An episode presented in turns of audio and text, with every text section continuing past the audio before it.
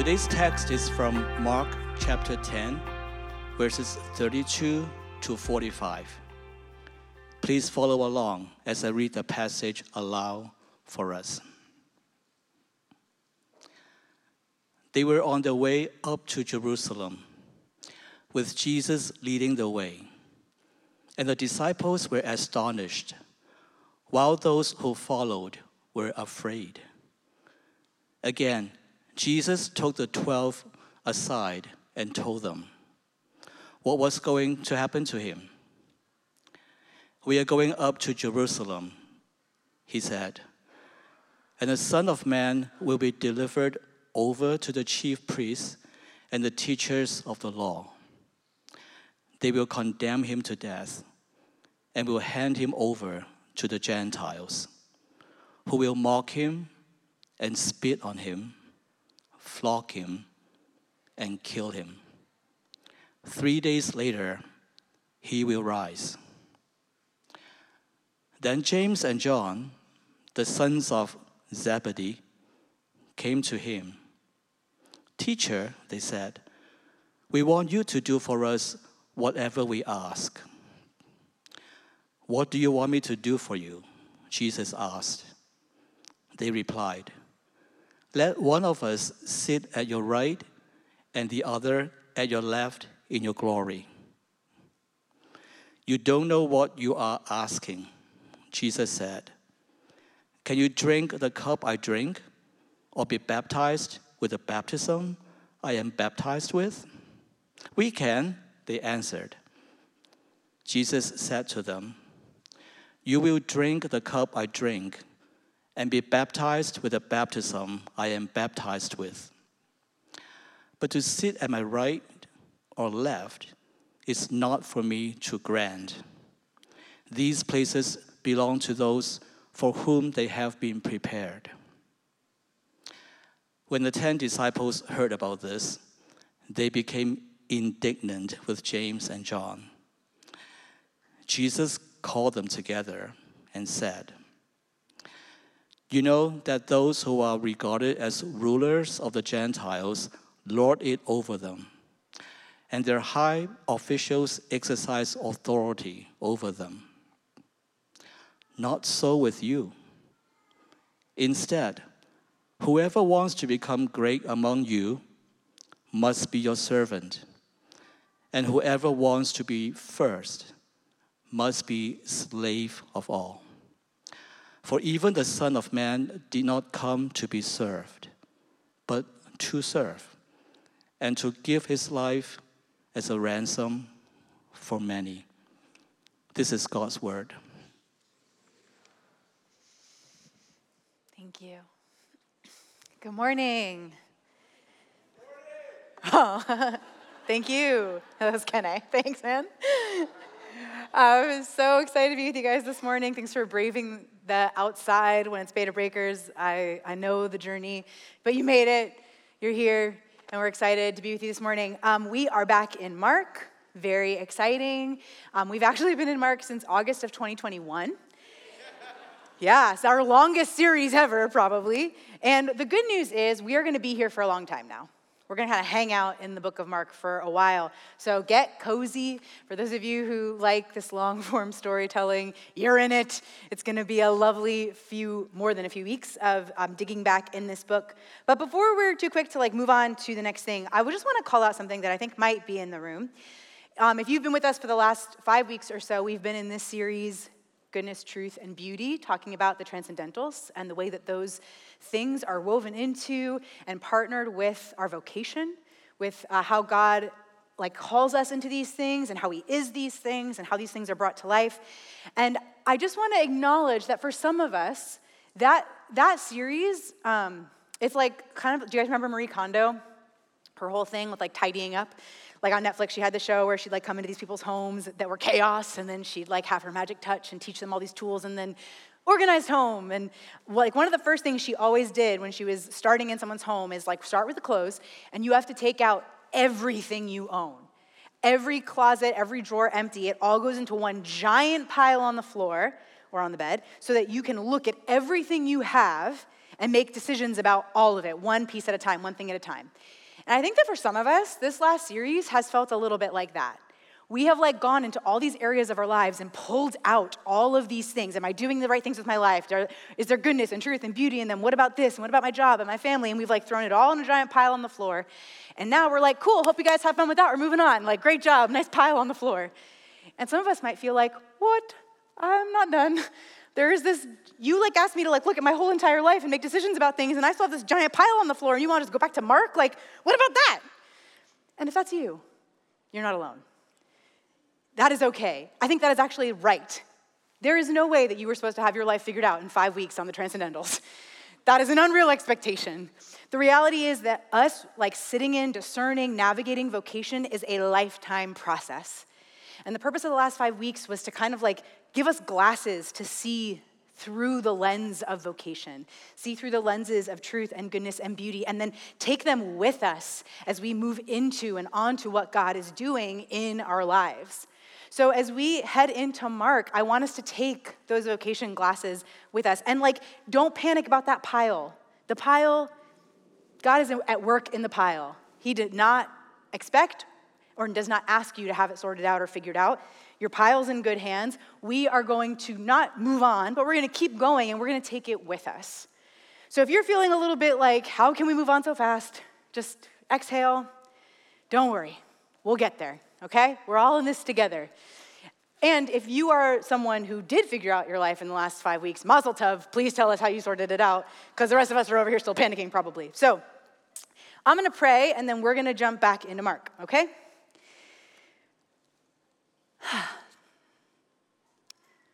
God, thank you that you do not ask us to have this figured out. That you do not expect us to sit through five weeks of sermons and then to like just like click, like be sorted. But that your kindness and your mercy walks with us in process. That you, you come alongside us and you walk with us.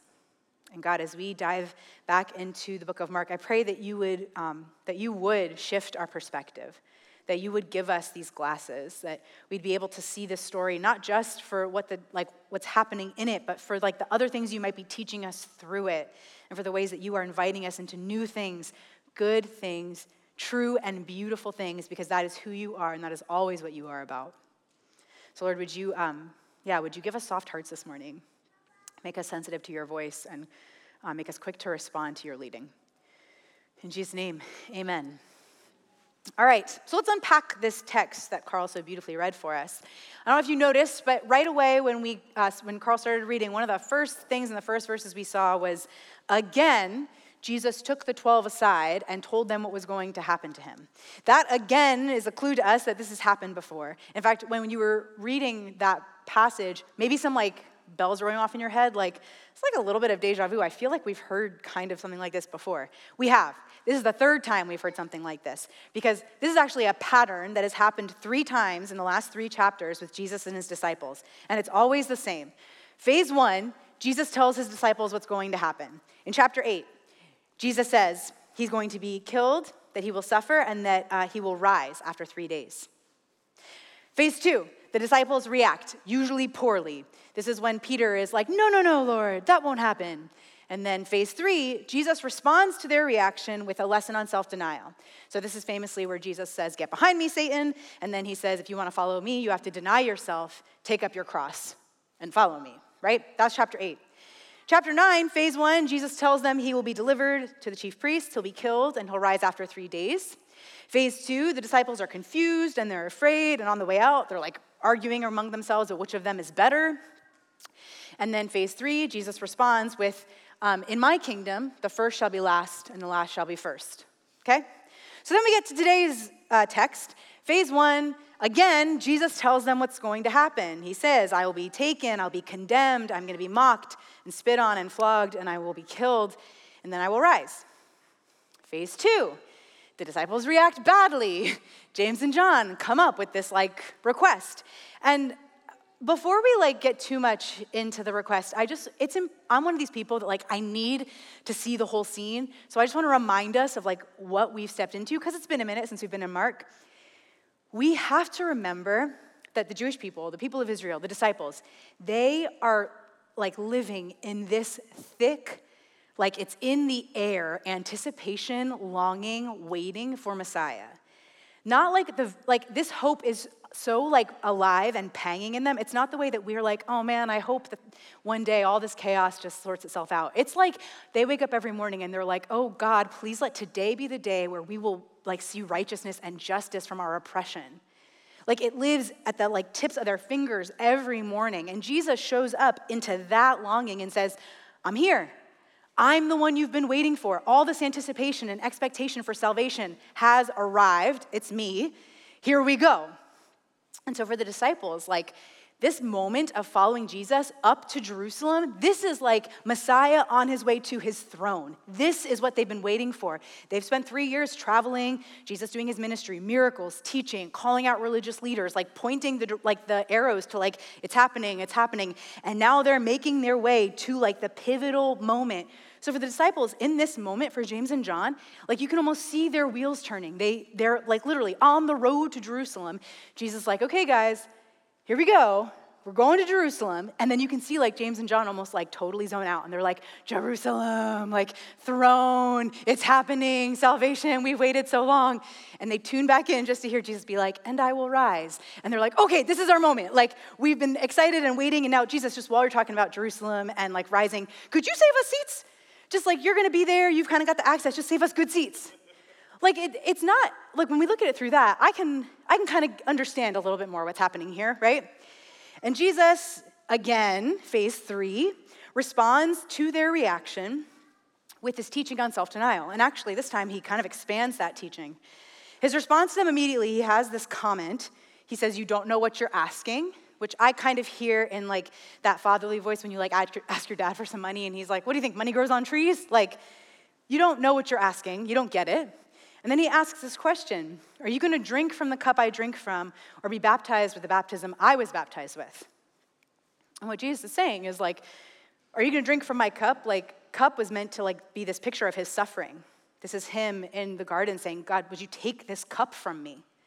Are you going to like take on the suffering I'm taking on? And Jesus' baptism was like his, his like picture of lowering himself, submitting himself to the brokenness of humanity, making like identifying himself with us so that he could deliver us. And so Jesus is saying to his disciples, like, I don't think you get what those seats cost. Like, are you going to step into the suffering I, I'm stepping into? Are you going to like identify yourself, lower yourself, submit yourself to the reality of the brokenness that comes with those seats? And James and John, classic, are like, no problem. Yes, we will. And then Jesus and his, like, again, like, I just hear this fatherly voice is like, good, because you will. Like, you are going to experience that suffering. That is coming for you.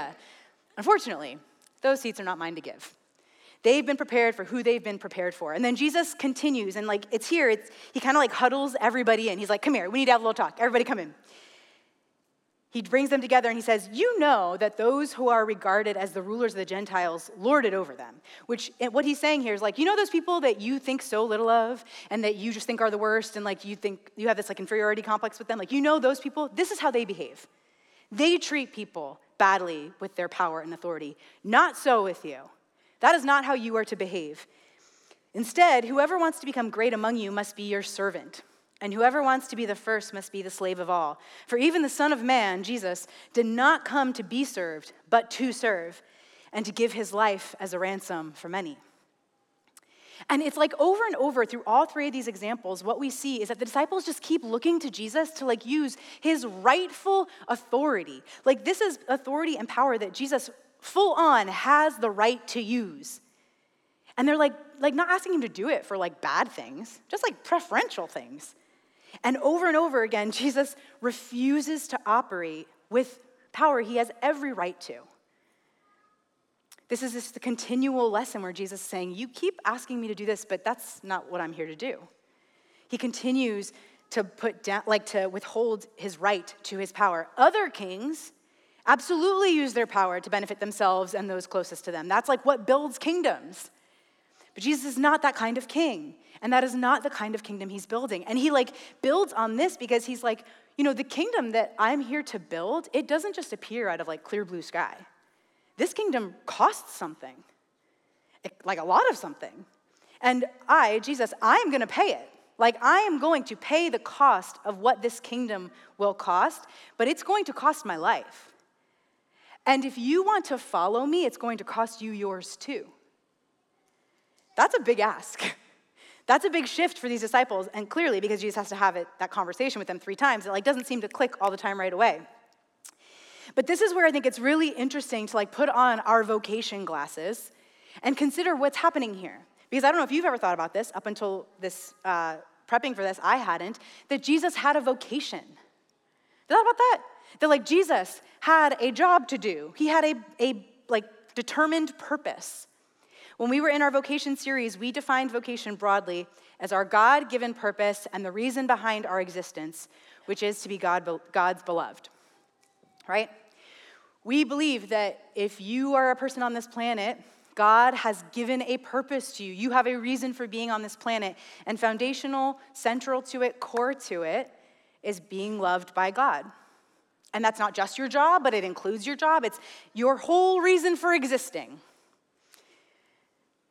Jesus had a vocation, and it started with being loved by God. Think about um, the beginning of his ministry, that his ministry started with his baptism. And when he's baptized, this is uh, from Mark 1. At the time, Jesus came from Nazareth in Galilee. He was baptized by John in the Jordan. Just as Jesus was coming up out of the water, he saw heaven being torn open, the Spirit descending on him like a dove, and a voice came from heaven You are my Son, whom I love. With you I am well pleased. Before Jesus had a job to do, he was loved by God. Before he extended God's love, he was a receiver of God's love. You are on the planet first to be a receiver and then an extender of God's love, just like Jesus. He is our example of vocation, and this is how he started his loved by God. That was step one. And that didn't make Jesus' vocation any easier for him. Like, he may have had some clarity about what he was supposed to do, but it was still rough.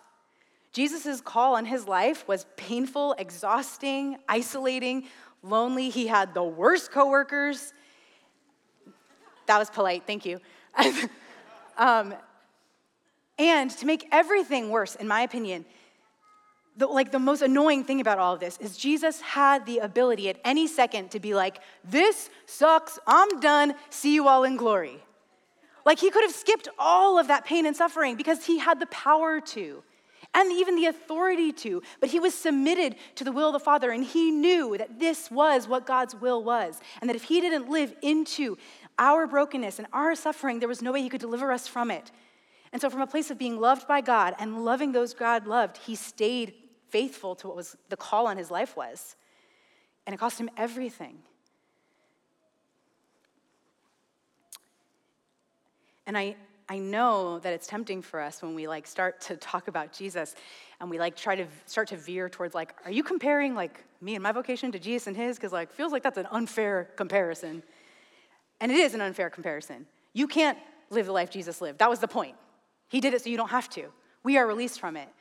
But we follow in his footsteps. We follow his example. He is the model to us of how this works. And so we look at what he did and we aim to be followers in his likeness. That's the whole point. That's why you're here. And so we have to remember that Jesus wasn't like it, he knew what what he had to do, but the what was secondary to the who called him to it.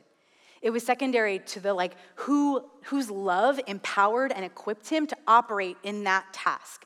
Because without that, the rest of it would have been impossible and way too difficult. And we talked about this when we talked about vocation too. We talked about how vocation isn't really all that much about like what you do, that's part of it, but it's not like what is not the whole story. Vocation is way more about how you do what you do and why you do what you do. And then when you do what you do, what it creates and generates and extends into the world.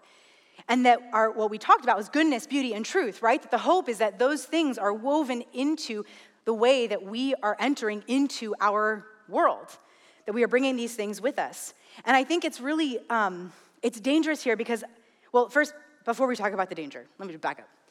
I want to like try to make sure we see this like little cycle that's happening here. We'll start with Jesus. He is our example. Jesus is loved by God. God, Jesus, loved by Him, relationship, connection. And from that love, Jesus is able to extend that love to other people goodness and beauty and truth.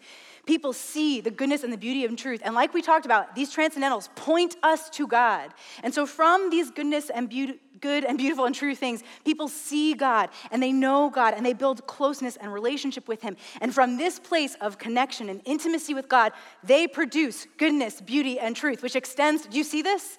What this does? I think that for some of us, we heard these last few weeks on goodness, beauty, and truth, and we've fallen into the trap of trying to reverse engineer our vocation. That we're like, okay, what are the good, beautiful, and true things in my life? Okay, here they are. Now, where do I find them? Great vocation. But you can't skip the giver of vocation. You can't build your vocation. Your vocation is not yours to build. It is given to you. We cannot build vocation around that which is good, beautiful, and true as these aesthetic, abstract ideas because our vocation is given. It is something we receive from God through Jesus, who is the embodiment of goodness and beauty and truth. I think some of us have maybe felt this tension over the last five weeks. Or maybe this is your first time here, but you feel the tension anyway because you're a human and we all wrestle with this. That like there's some secret purpose for me out there. It's like hovering in the sky and if, it's like an escape room. If I just like order all the right things, it'll just pop open a magic third door and my vocation will roll out. There's no secret door. There's no secret message. God is not withholding some secret thing in the sky from you that if you just do all the right things, He'll be like, here it is. God gives it to you because He loves you. He has a call on your life because He's committed to your life because He loves you. And He invites you to partner with Him in His goodness and beauty and truth for the sake of the world because He loves you. And He loves the world. And it is His deepest desire to partner with you in His vocation, which is to save the world.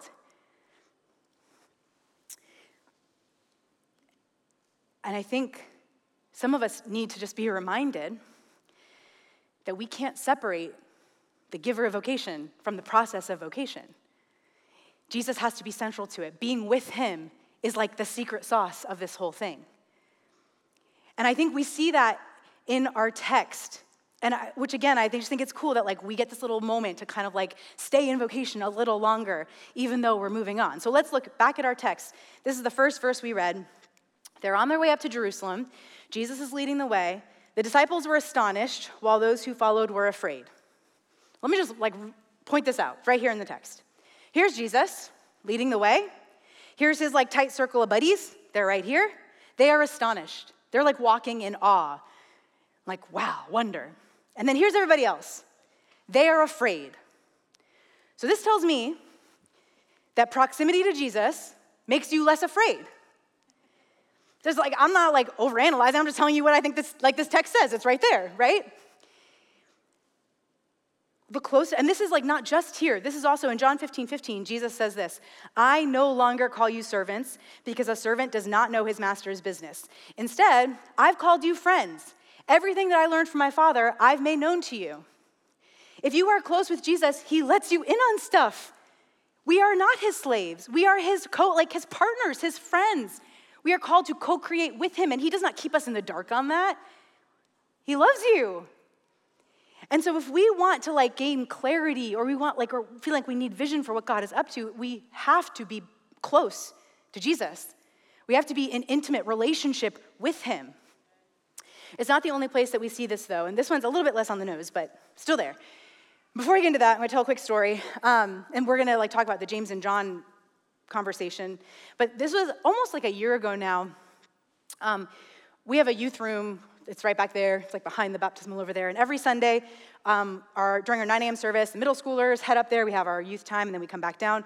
We were coming down from youth, and it was like, I, again, I like the full, I want you guys to get the full picture, so I'm just like adding color here. So, like, it was a little bit like low grade chaos of just like village kids running around, like finding their parent. Well, it was very orderly, it wasn't chaotic. Children were safely getting into the hands of their parents. The village is a great place, I don't want to throw anything on them. Um, they do a great job. Um, Sorry. Um, but there's like there's like a little, like a buzz in the air, you know. And we are walking down the stairs. There's like hundred flights of stairs for us to get down. So we're like walking down the stairs, and out of nowhere, two of our middle school girls like appeared on both sides of me. And also, before I go on, I have to say, like, I love our students It is one of like the deepest joys of my life to get to hang out with them. I sincerely, deeply love it. And if you love hanging out with students and you love Jesus and you think that like God might be putting on your heart to serve our students, I would love to talk to you. So I'll just, yeah, yeah. All our youth leaders are like, yeah. Um, my email is melissa at realitysf.com. I won't be offended if you take your phone out right now and shoot me an email. Um, we're bringing on youth leaders. That's a side tangent. Anyway, it is the deepest joy of my life to serve our students. Back to my story, walking down the stairs. Two of our students appear on both sides of me. And okay, other thing I have to say when this happened, I in no way connected it to this story. Also, I am in no way comparing myself to Jesus. I know full well that I am not Jesus. We have very little shared experiences. This is one of them. But I, walking down the stairs, they appear and they said, Melissa, we want you to do us a favor, which you never say yes to blindly. So I, in my years of youth wisdom, said, depends what it is. And they said, the next time you preach, we want you to put us in your sermon. Check, done. and I, I think in the moment, I was just like, like, are you really? I laughed and I believe what I said, this is a long time ago, but I believe what I said to them was only time will tell. And now it has. And I feel very excited to be able to make good on that low grade commitment. But I share that story to say that when I read this text, I thought, like, oh, I've had this moment. And I think what our normal reaction is to this text is to kind of have that, like, kind of like standard disciple judgment where we're like, these guys are such doofs. Like, why don't they just get it already? He said it three times. Like, get your act together, guys. But I did not feel any of that for them. What I felt for them, what I felt for these students when they asked me, which was like my love for them blossomed it just like exploded. I felt so endeared to them. I felt like, wow, how safe they must feel. They'll just ask boldly for this thing they just honestly want. Like they don't they don't need to justify it or explain it. They're just asking because they feel like they can. And I just my heart for them grew. And I I just read this and was like, this is Jesus. Because do you notice what he says when they say we want you to do something for us? He doesn't say depends what it is. He doesn't say, How dare you keep asking me for things? He doesn't say, like, why don't you just stink and die to yourself already? Like, he says to them, What do you want me to do for you? I'm like, just what an extension of like care and compassion that is that the disciples come to him with a request he knows is a bad one. and he's like, Tell me what I can do for you.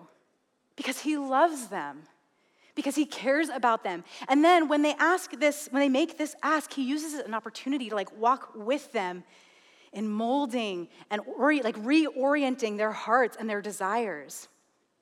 He doesn't shame them, he doesn't call them out, he doesn't like make them feel small. He, he says like, "Oh, like I don't know if you get what we're doing here, so let me let me show you, let me teach you." Walking with Jesus in intimacy with Jesus gives us the freedom to figure it out even if we totally botch it even when we totally mess it up, even when we ask for the wrong things, even when we don't know what we're asking for, walking with Him gives us freedom to ask, to dream, to wonder, to imagine, to explore, maybe even like experiment, because He is with us and He's committed to us. And His heart is to partner with us in what He is about. It is meant to be an invitation of freedom to do this with Him. And as we like walk with him, the way the disciples walked with him, and he like uses these moments to help like better orient our hearts and realign our hearts we have to see what he's about. Like that's part that's the point like molding us to be in his likeness. And do you know what he's about? Do you know what he has had to take these last three chapters to like really drill in to his disciples? If you want to do what i do you have to die to yourself you have to serve. Jesus came not to be served, but to serve. He was crystal clear on that call of his. That is what he is about. And as his followers, it's what we have to be about. And I know that for some of us, when we talk about serving in the church, that sometimes has like a little bit of like a, maybe it's like a little triggering for you. Because, like, yeah, we know the church has not always done a good job with this. A lot of churches, Christian organizations have gotten in a lot of trouble because under the banner of service, they have manipulated and used people. But this, like, this is not the church saying this. This is Jesus saying, if you want to follow me, you need to lay down your life. In my kingdom, if you want to be first, you have to be last because I came to be the servant of all. And if you want to follow me, that's what you have to do too. I, I don't know what each of your vocations is, but I do know that somehow tethered to it is living your life for the sake of other people because that was Jesus' vocation. And you are his follower. And so it's yours too.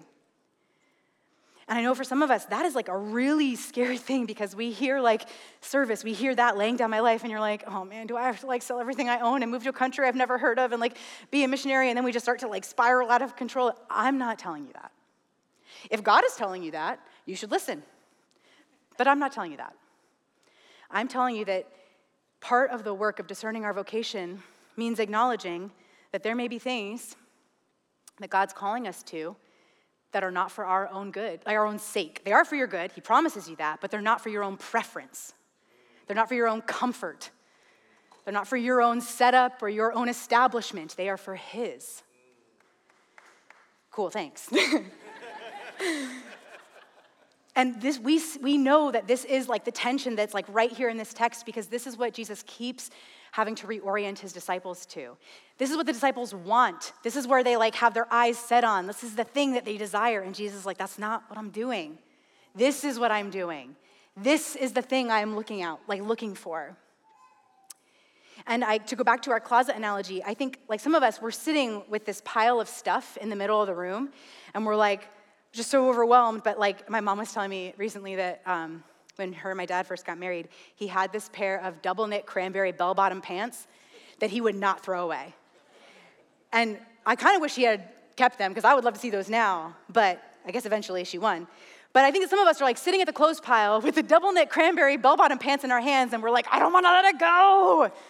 And God's like, put the bell bottoms down. He's like, I have something so much better for you if you will just let that go. But some of us are just like so comfortable or so committed, or we've just worked so hard for so long to establish this thing.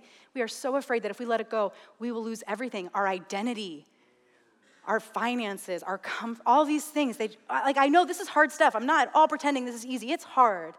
But God's promise to you is that He has better. And so some of us are standing in this tension of, I, I don't want to let this go. And Jesus is saying, like, will you pursue my will instead of your own?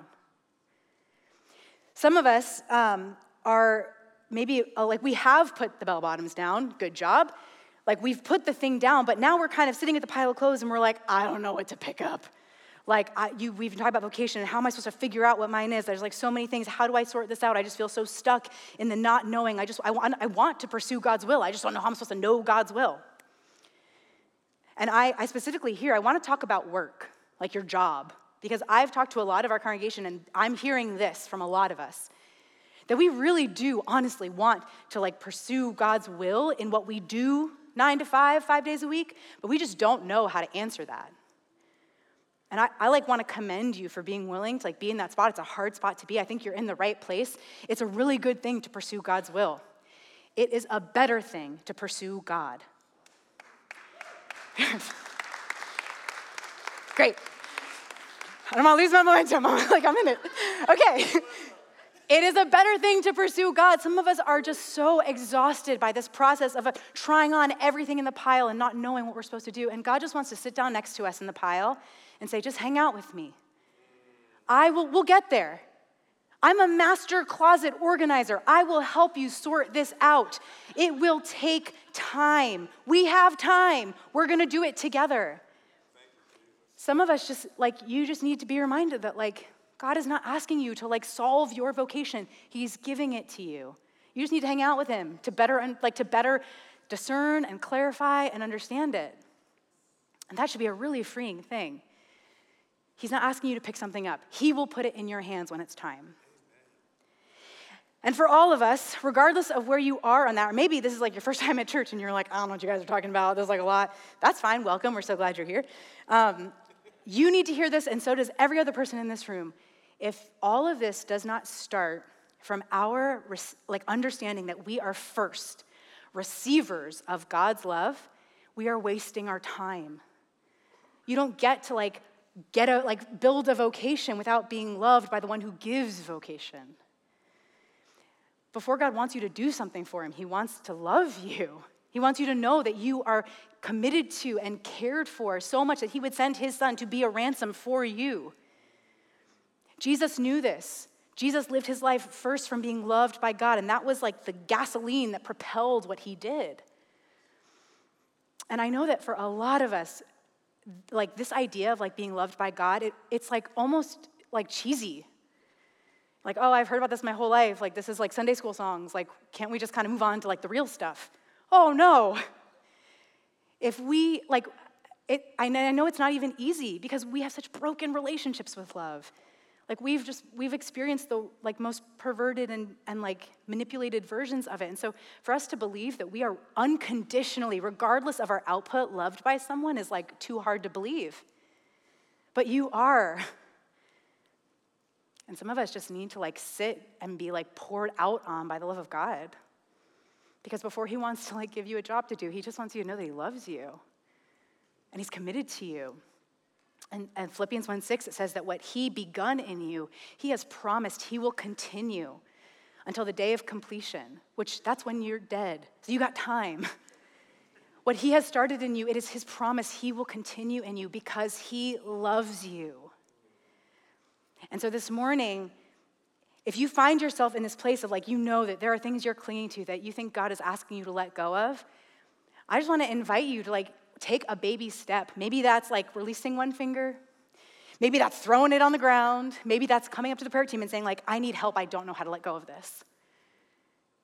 But take a step towards being with Jesus in that thing. For some of us, if we feel that like stuckness of like, I'd pick up anything if he would just drop the neon sign from the sky that says, pick this thing up. Release yourself from sorting this out. That is God's job. He will do it with you and for you. Hang out with him. Be with him.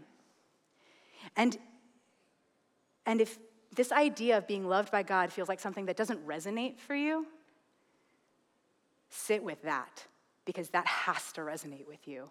You are loved by God, and if you can't like receive that, then, then you can't move on. You have to know that. You have to experience it and hold it and like allow God to extend to you his love for you. That is the, that is the secret sauce. He is, like, the answer is always Jesus. He is the answer. And so as the band starts to come back up, I just, um, I want to pray and I want to just, I want to invite us as a community to like really to step into this honestly. I do not know your heart. I do not know like the stuff you brought into this room, the anxiety you have, what it's about, the fear you have, the hope you have. God does. And He can hold it so well for you and with you. But we, we have to like respond to that. So, Lord, um, I just thank you that like when we don't have it figured out, when we don't have the answer, we don't have to because you do. That you do not ask us to have the answer, that you do not expect us to have the answer, that God, the answer is like you you sit with us to just be with you like a good father like doesn't expect his kid to like have his life plan at when he's a kid, he just gets like be with a Father. God, I pray that you would give us just like the ability to let go of all the things that we're clinging to so we can just be with you. And God, as we are with you, I pray that you would extend to our, to our community discernment and clarity on the vocation you have for them. Because God, we believe you do have vocation for us. You have a plan for our life and a purpose for our life. In your generosity, Lord, would you speak to us?